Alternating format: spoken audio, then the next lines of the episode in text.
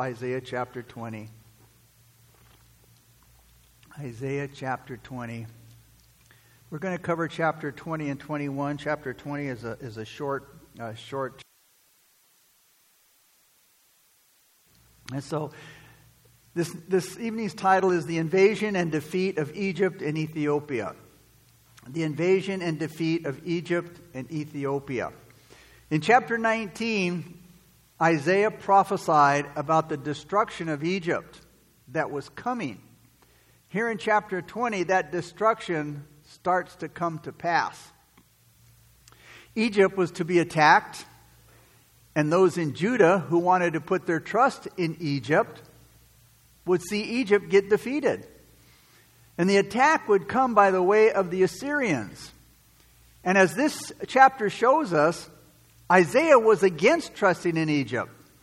And it might be at this time that some attention was being paid to his words.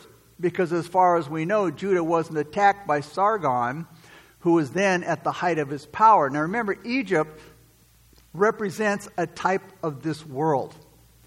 Let's begin uh, with verse 1 now of chapter 20. It says, In the year that Tartan came to Ashdod, when Sargon, the king of Assyria, sent him and fought against Ashdod and took it. Sargon II was the king of Assyria from 722 to 705 BC. And this event happened in 711 BC. Isaiah clearly reminds Judah that they shouldn't count on foreign partnerships to protect them. Tartan, now Tartan is not the name of anybody, it, is, a, is a title. The word Tartan means commander in chief. And Tartan, the commander in chief, was a general in the Assyrian army. Ashdod was a city, it was in the northern kingdom of the ten tribes. Verse 2. At the same time, the Lord spoke by Isaiah the son of Amos, saying, Go and remove the sackcloth from your body and take your sandals off your feet. And he did so, walking naked and barefoot. Isaiah was to become a walking parable to Israel as a warning not to become partners with Egypt. And again, keeping in mind the world, as we are not to become partners with the world. Isaiah wasn't really naked. It says, like it says here, as we understand, be naked. He wasn't really naked, he was uncovered. That is, he laid aside the outward tunic. All right, he wore tunics. They had one underneath and one over it. And so he was to lay aside his outward tunic of mourning. Now, this would get the people's attention, and it would help Isaiah to make his point. God told Isaiah to walk around naked or uncovered for three years. It was a humiliating experience. But God was using Isaiah to illustrate the humiliation that Egypt and Ethiopia would experience at the hands of Assyria. The, but the message was really for Judah. In other words, it was to tell Judah hey, look, don't put your trust in foreign governments, or you will experience this kind of shame and humiliation from your captors. So God asked Isaiah to do something that seemed shameful and unreasonable. And you know what? Sometimes we feel the same thing when God asks us to do certain things. Sometimes God might ask us to do things that we don't understand, or maybe things that make us uncomfortable, and we don't see any purpose in it. But you see, we have to, we, we have to trust in the wisdom of God. We have to obey God in total faith, knowing that He will never ask us to do something wrong. He will never do, ask us to do anything that isn't for our benefit. Look at verses 3 and 4 now.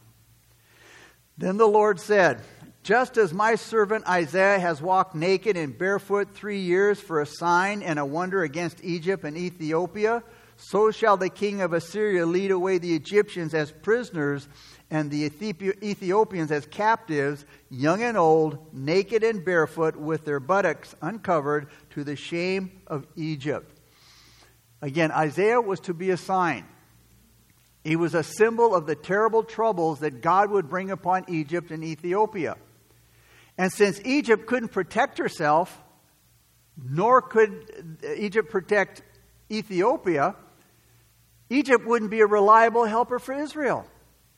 Both Egypt and Ethiopia were invaded by Sargon, the king of Assyria, and this shame that Isaiah predicted came upon Egypt.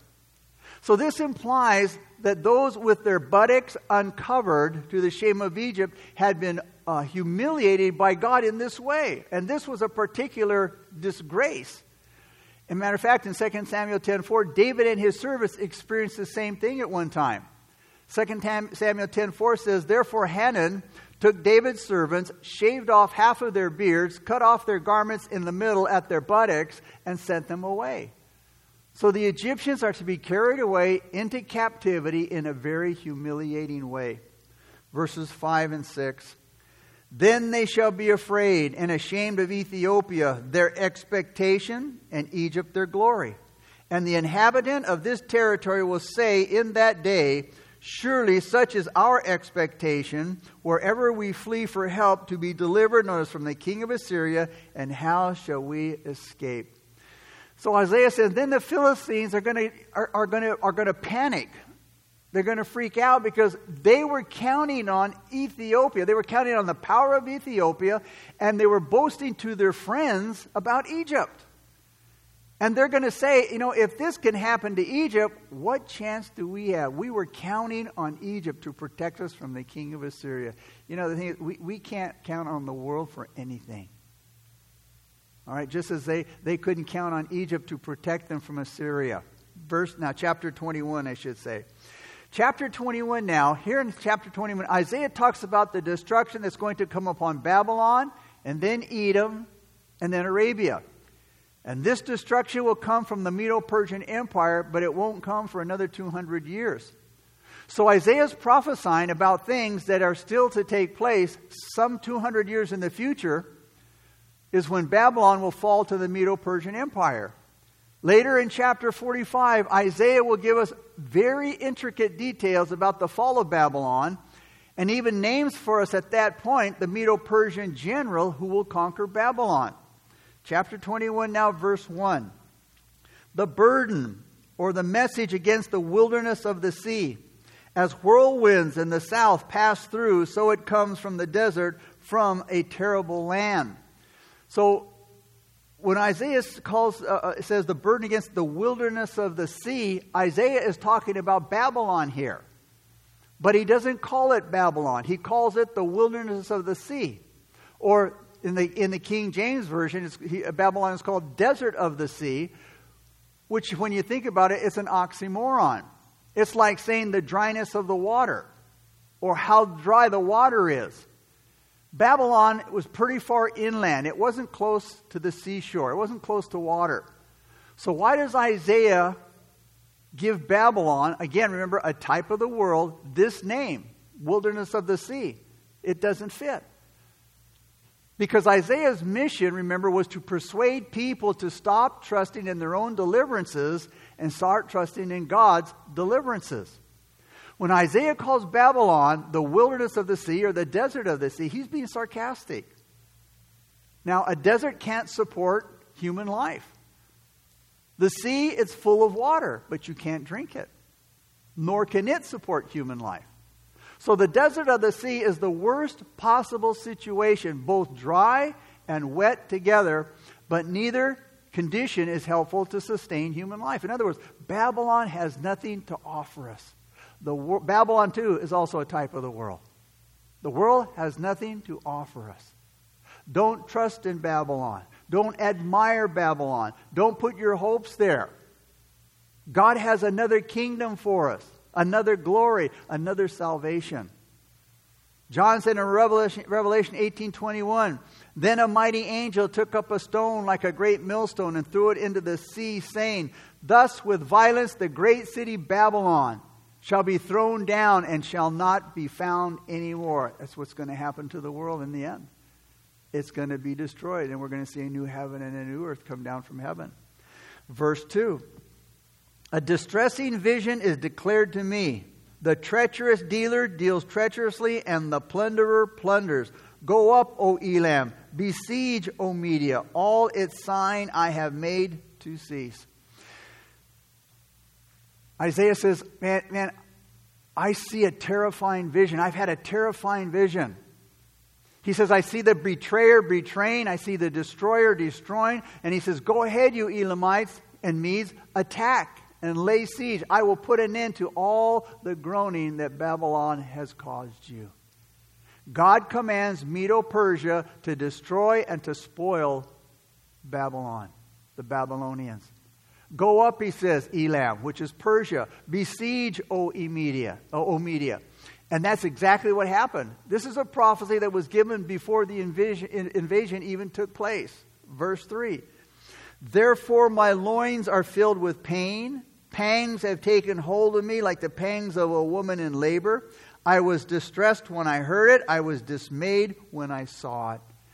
Isaiah says, My stomach is in pain. It aches. It burns with pain. He said, it's like, it's sharp pangs of anguish are upon me, like a woman in labor. He says, I get weak when I hear what God is planning to do. He says, I'm afraid to look. So Isaiah here tells us how he feels when he hears about what's coming upon Babylon. The vision that God lets him see was hard for him to take. And once again, Isaiah is moved with great feeling and emotion when he learns that the destru- about the destruction that's coming. God is showing us his heart through Isaiah's emotions. Wanting to show mercy, not wanting to judge, even such a fearsome enemy. God's love is obvious here. No one can rejoice in God's judgment. You know, God doesn't want to judge anybody, He doesn't want to judge us. He wants to save us. But again, that choice is totally up to you and I. God doesn't want to judge nations either. But again, the choice is upon those nations. You know, the psalmist said in Psalm 33 12, Blessed is the nation whose God is the Lord. Ezekiel 33 11, God said, I have no pleasure in the death of the wicked, but that the wicked turn away from his life and live. Turn, turn from your evil ways, for why should you die, O house of Israel? And then 2 Peter 3 9, Peter said, God is long suffering toward us, not willing that any should perish, but that all should come to repentance. So we read several times that God doesn't take pleasure in destroying the wicked. He doesn't take pleasure in seeing the wicked die. The vision here wasn't, and the vision wasn't Isaiah's own personal vision. It didn't come from his mind or his own thoughts. It didn't start in his head. This vision had nothing to do, it was none of Isaiah, had nothing to do with him. The vision was all made to, known to Isaiah by God. God gave Isaiah this vision. And, and it's verified by 2 Peter 1, verse 20 through 21. It says, knowing this first, that no prophecy, okay, no prophecy of Scripture is of any private interpretation. For prophecy never came by the will of man, but holy men of God spoke as they were moved by the Holy Spirit. All right? And when, when you know, when, when again, men say, oh, well, I had a prophecy. And it's not that they can't, because God says that in the last days men will prophesy, but it needs to be validated by the Scripture. A lot of times, you know, people say, well, oh, I had a prophecy, and they start to tell you what it is, and it's, it's, it's very unbiblical. It's not supported by Scripture. And when Peter says here that, that no prophecy of Scripture is of any uh, private interpretation, this means that Scripture didn't come from the prophet's imagination. What Isaiah saw was not from his own mind, from his own ma- imagination. God inspired him. God inspired the writers of the scripture so that their message is true and it's reliable. God uses their talents, He uses their education, He uses their cultural background, and, and they, they weren't just mindless robots. And God worked with the writers in such a way to make sure that the message God intended for us to hear and for all those here was faithfully communicated in every word that they wrote verse 4. Isaiah said, My heart wavered. And again, he's talking about this vision that he saw. He said, Man, my heart wavered or it trembled. Fearfulness frightened me. The night for which I longed, he turned into fear for me. So Isaiah is saying here the, the description, the description of Isaiah's emotions here are, are, are continued. he says, My mind reels. He says, My heart is racing. My heart, my heart is beating fast. It's pounding. He said, So much so, he said, I wanted evening to come, but now I'm afraid of the dark.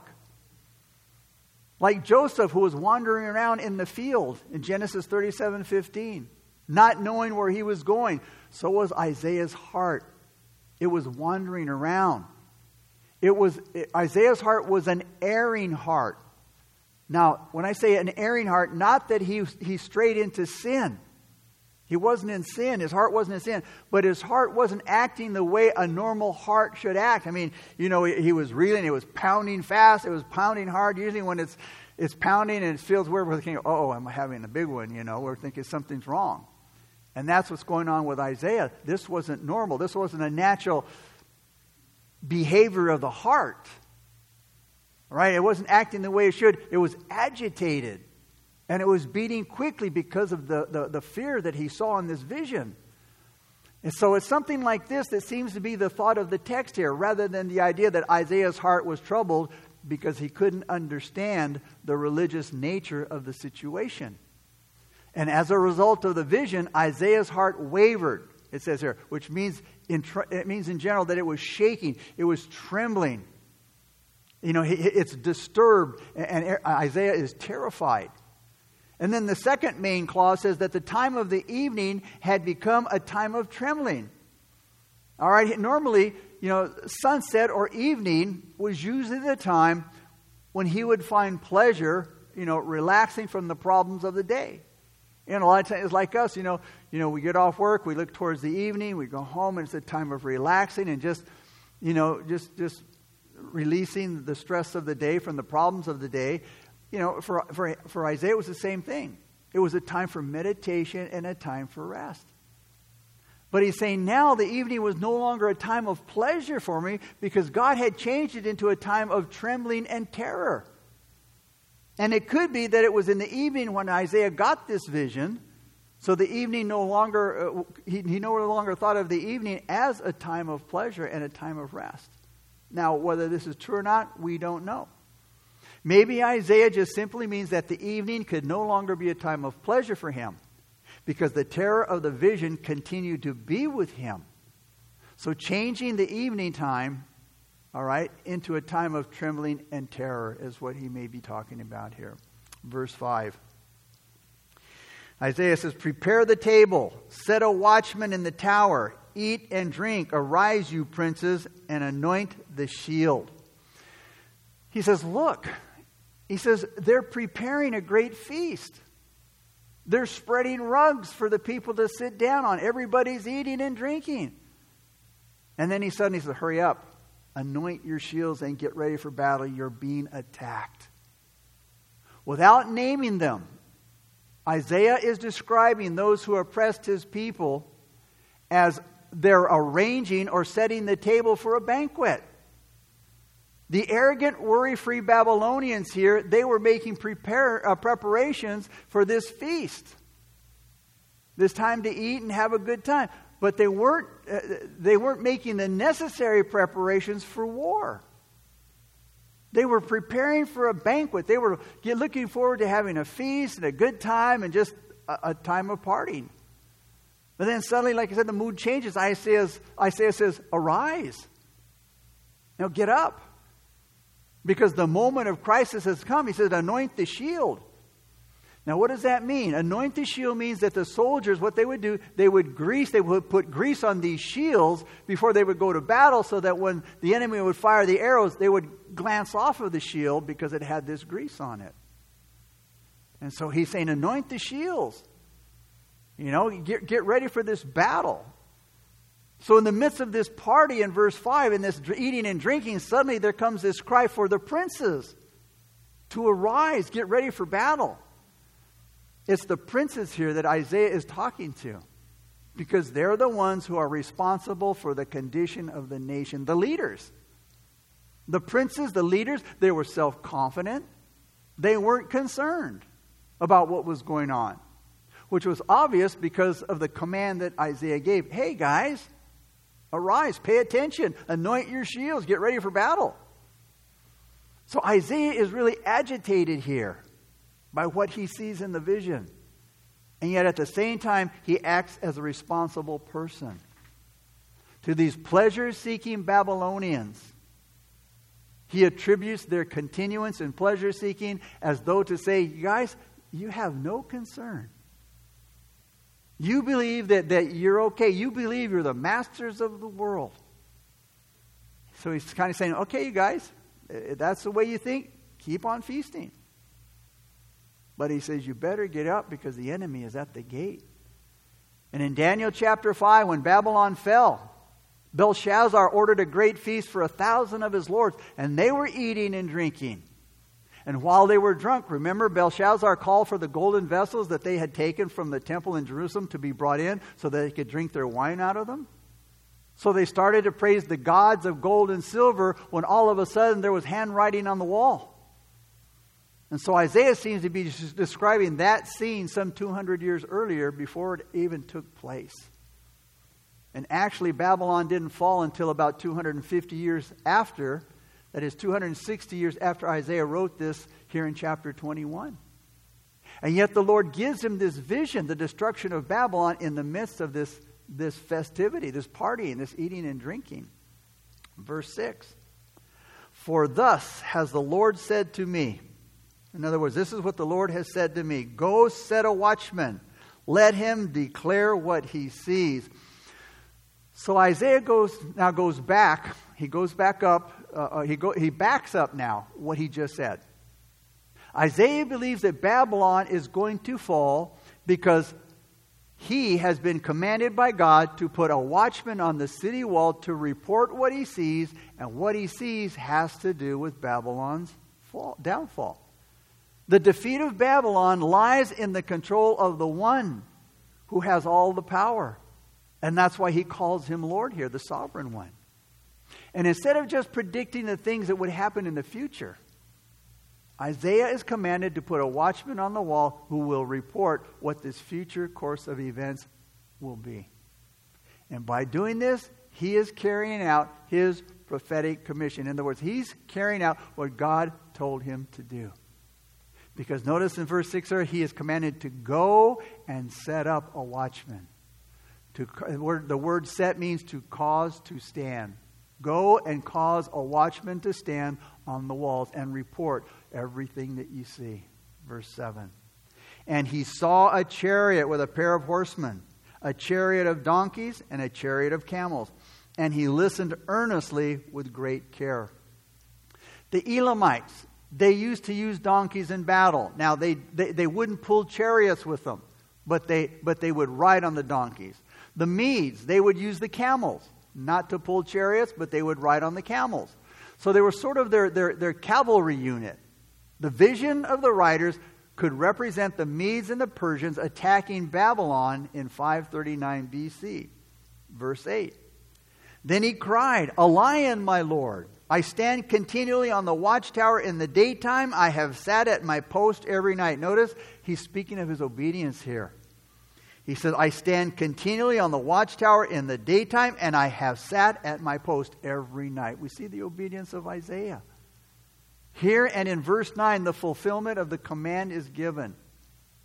When the watchman sees the army described in verse 7, he was to announce what he sees. And then it says, He, the watchman, cried. Here is the watchman's response to what he saw. He expresses in his cry his faithfulness in which he carries out his duty. Again, he says, Man, I've been here. I've done what you've told me to do. And he addresses him as his Lord, my Lord. The watchman cried, A lion. Or he may be saying he saw a lion. Cyrus, in other words, it could be Cyrus at the head of the Persian and Median armies. You know, he's compared to a lion because of his fierceness and his courage and his strength. Verse 9. He goes on to say, And look, here comes a chariot of men with a pair of horsemen. And then he answered and he said, Babylon is fallen, is fallen, and all the carved images of her gods he has broken to the ground. Now, this is a continuation of what the watchman was reporting in verse 8. Isaiah cries out to God and he announces the approaching enemy. The watchman on the walls of the city tells the people inside what he sees. He says, Hey, he says, as I look out into the desert, here comes a chariot of men and, and with a couple of horses. They're messengers, and their message is Babylon is fallen, is fallen. So the watchman brings word to the king of Babylon that it's fallen, here in verse 9. And all of Babylon's idols all of her gods are broken down to the ground, it says. And it says this is a sign, this is a sigh of sorrow as well as relief. It's a sign of sorrow as, as, as well as relief. Babylon, because Babylon was the source of all idolatry.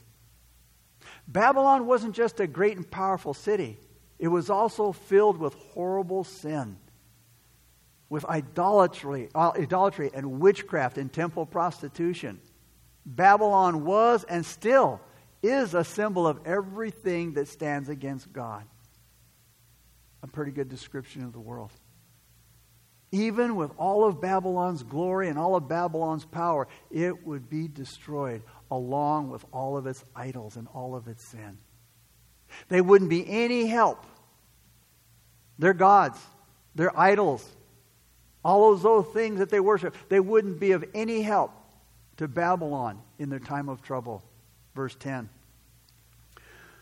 O my threshing and the grain of my floor, that which I have heard from the Lord of hosts, the God of Israel, I have declared to you.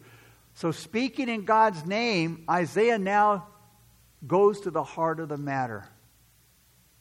All that had been said about Babylon was for Israel's benefit. Babylon had grown strong and had grown powerful, while oppressed Israel had suffered. Isaiah expresses his love and his compassion for his nation in the words, my threshing. My threshing. Now, my threshing stands for crushing oppression. All right, Israel had been oppressed, it had been threshed. So again, my threshing stands for crushing opposition against Israel. The oppression, the oppression though against Israel wasn't being done by God, but at the hands of others. The nation of Israel had been threshed, yet they were still God's people. Now, threshing and winnowing were two steps in Israel's farming process. Now, if you read the Gospels, you've probably read about threshing and winnowing. Threshing and winnowing, there were two steps in Israel's farming process. The heads of wheat which were often used to symbolize Israel because the wheat was the good part. Okay? So the heads of wheat were often used to symbolize Israel. They would first be trampled on. They'd set the wheat down and they'd trample on the wheat. They'd be crushing the wheat so, they, so that the, they, it would break open the seeds and it would expose the valuable, the, the, valued heads of grains. That's what they wanted from the stalks of wheat, those, those heads of grain uh, that were inside. That's called threshing. The stomping on the, on the wheat was called threshing. So again, it would break the wheat apart, it would, it would expose the, the grain, is, and again, that's the part they wanted to keep. Now, the winnowing, there, and again in the Gospels, you would read of a winnowing fork. It was a fork type instrument, and they would pick up the wheat and they throw the, they throw the thresh wheat that had already been traveled, they throw it up in the air. As they threw it up in the air, the wind would blow away the chaff, the unwanted portion, and the wheat would fall back to the ground. All right? So that's what was the winnowing and threshing. And so the chaff, and I now relate chaff to, you know, when you eat peanuts and you got that brown skin that goes everywhere and it sticks to your teeth, and, you know, it, that's kind of like the chaff. You know, it just, it's light, it's, you don't want that part. You know, it just, it goes or it goes everywhere, but, you know, where you want it to go. But, but the peanut part, that, that's what you do. And so, again, the head of wheat was the same thing. The chaff would be like that skin of the and it would blow off in the wind, and down would come the heavier part, which is the wheat, and that would be gathered up you know, in the baskets for the people. So, this was the process of winnowing and threshing. And that's what the threshing floor was the place where the wheat would be stomped on, it would be threshed, and the heads of the wheat, you know, coming out of the wheat uh, onto the floor. So Israel would experience the same kind of process the threshing, the crushing. Again, and then the worthless, sinful, rebellious people, the chaff, would be taken away.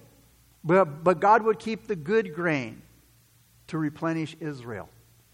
So God, in his providence, let Babylon thresh or crush Israel. So that Israel, being threshed or crushed completely, is now like the wheat that has come from the floor. So Babylon is seen to be the instrument of the threshing wrath of God.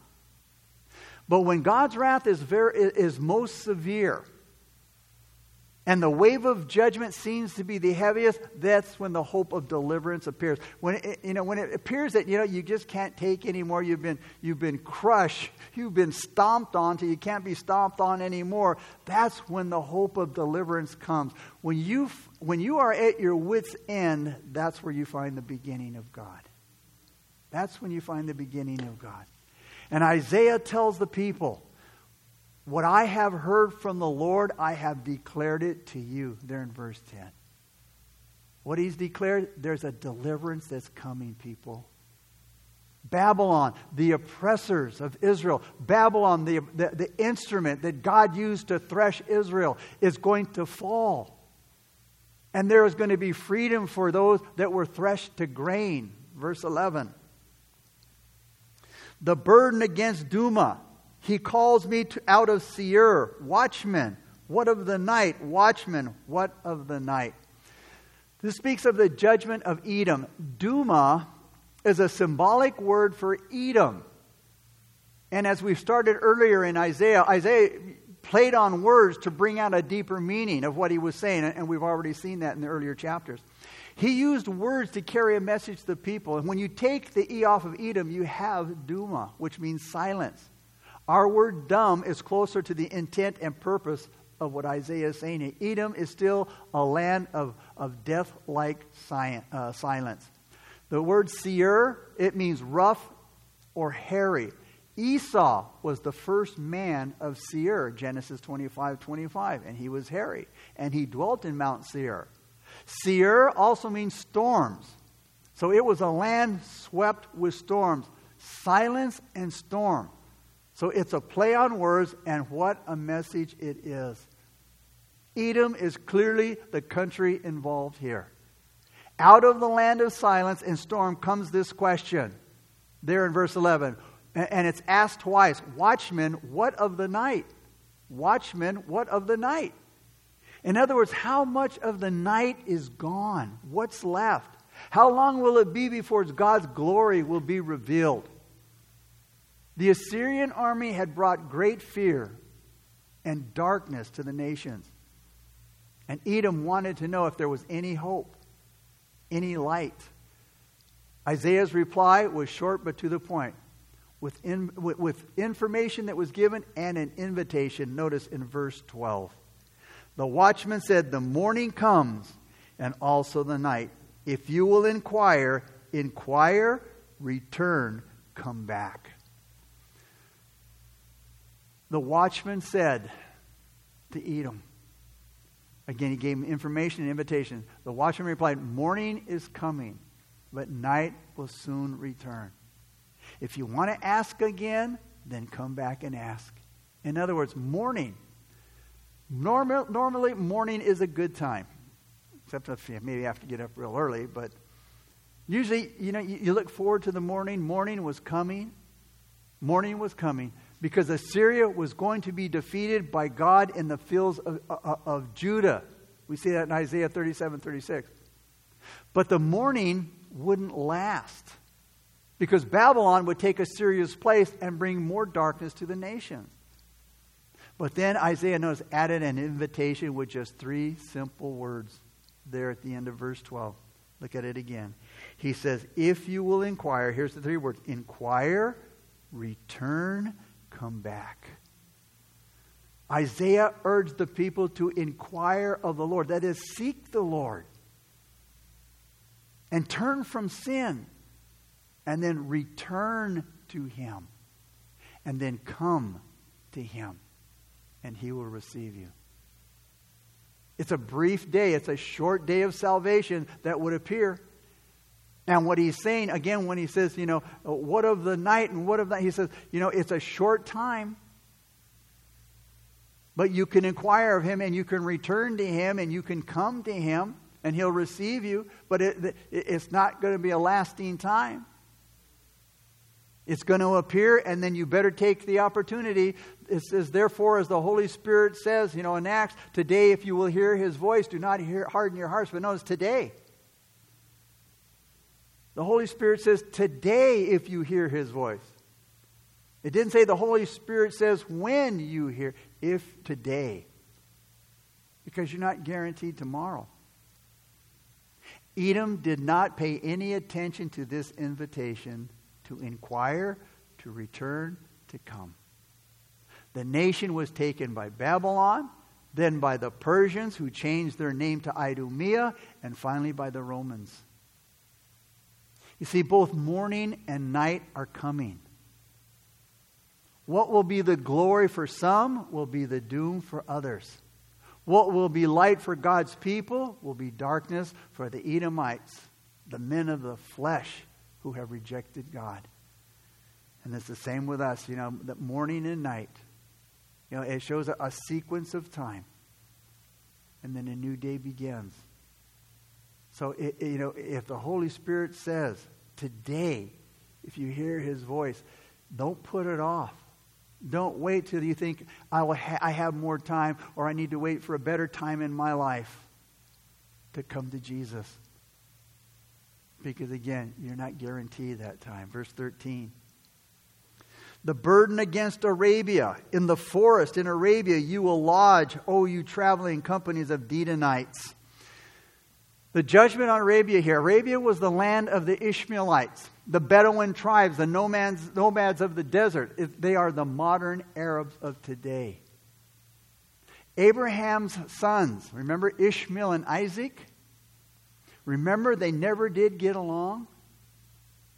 And Sarah told Abraham, hey, man, you need to, you need to give uh, Ishmael the boot. You need, to, you need to kick him out of the house. And he didn't want to do this, but she was right. They couldn't get along. They never did get along. They will never get along because one was the work of the flesh and one was the work of the spirit. The flesh and the spirit are always at war and will always be at war with each other until we are out of here in our new heaven and we're in our new heavenly glorified bodies. Paul made that clear in Galatians 5 16 through 17. Paul said, I say then, walk in the Spirit, and you shall not fulfill the lust of the flesh. For the, lust, for the flesh lusts against the Spirit, and the Spirit lusts against the flesh. And these are contrary to one another, so that you do not do the things that you wish. That's why we have this struggle in our spiritual walk many times. Because we have the Spirit saying one thing, and we have the flesh saying the other thing. And there's a constant battle in wanting to do the will of God and then wanting to do what our flesh wants us to do. They're contrary to one another. Now, how, how do you win that battle? How do you determine whether the spirit's going to win or the flesh is going to win? Well, it's whichever spirit you feed the most. If you feed the Spirit the things of the Spirit, like the Word of God, and you're in prayer and you're in fellowship, and, and, you're, you're, you're doing these things that, that help the Spirit to grow and to be fed, then the Spirit's going to win when the flesh attacks. But if you're not doing those things, you're not reading God's Word, and you're not in prayer, you're not in fellowship, and you're feeding the flesh with with things that you're watching on TV or you're hearing or, or the things that you're doing, the places you go, the people you hang out with, well, the flesh is going to get the victory. Because the flesh is pushing the spirit out of your life. The descendants of Ishmael and Isaac do not get along to this very day. That's what's going on in Israel with the Arabs and the Jews. It's a result of Isaac and Ishmael from day one. Matter of fact, they were at war in the womb. So the descendants of Ishmael and Isaac, I'm sorry, I got, forget that. Just that, the wrong, wrong, wrong chapter. The descendants of Ishmael and Isaac don't get along today, again, because the Arabs and Jews are still at each other's throats today. Can you imagine, if, well, you know, if Abraham was here and he could see what's going on today, he'd probably be kicking himself. I wonder what he'd think of his sin. that he committed with Hagar, Sarah's handmaid. And, and this, this shows us that, and we need to remember sin never stops working itself out in man's life. Let's close with verses 14 and 17, through 14 through 17. O inhabitants of the land of Tema, bring water to him who is thirsty. With their bread they met him who fled. For they fled from the swords, from the drawn sword, from the bent bow, and from the distress of war. For thus the Lord has said to me, Within a year, according to the year of a hired man, all the glory of Kedar will fail, and the remainder of the number of archers, the mighty men of the people of Kedar, will be diminished, for the Lord God of Israel has spoken it. So there was, here Isaiah says judgment was coming on this land, and judgment was coming on the land, the, the people of the land. Isaiah saw the caravans of the Arabian merchants from Dedan leaving the, the, the, trade route and hiding in the brush because of the invasion of the Assyrians' army. It says here, food and water were brought to the fugitives by the people from Tema. Now, Tema was a flourishing town. But eventually, the caravan had to, had to flee, it had to take off. Because the merchants, their slow animals couldn't compete with the Assyrian cavalry or their bows or, the attackers' weapons. God had a covenant to keep. And within a year, the greatness and the glory of the Arabian tribes would be gone. Psalm 30, verse 5 says, His anger is but for a moment. His favor is for life. Weeping may endure for a night, but joy comes in the morning. It might be evening here, it might be evening now, but morning is coming. And the night of weeping, hey, it will soon be over. And the new day will come. Man's evening of failure, time of failure, his sin and his darkness, it will end. And God's morning will come with the Sun of righteousness when he comes. And so, again, today is the day of salvation. It's now. It's, it's when, the, when the Spirit of God moves upon your heart. It's the time to open that heart and to allow the Spirit of God to come in and to take over, to be renewed, to be born again, to enter into the kingdom of God, His marvelous kingdom. Father, we thank you once again for this chapter. We thank you for the, the purity of your word the dependability of your word, God, the trustworthiness of your word, God. And Father, we pray that your spirit would move in the hearts of people, Lord.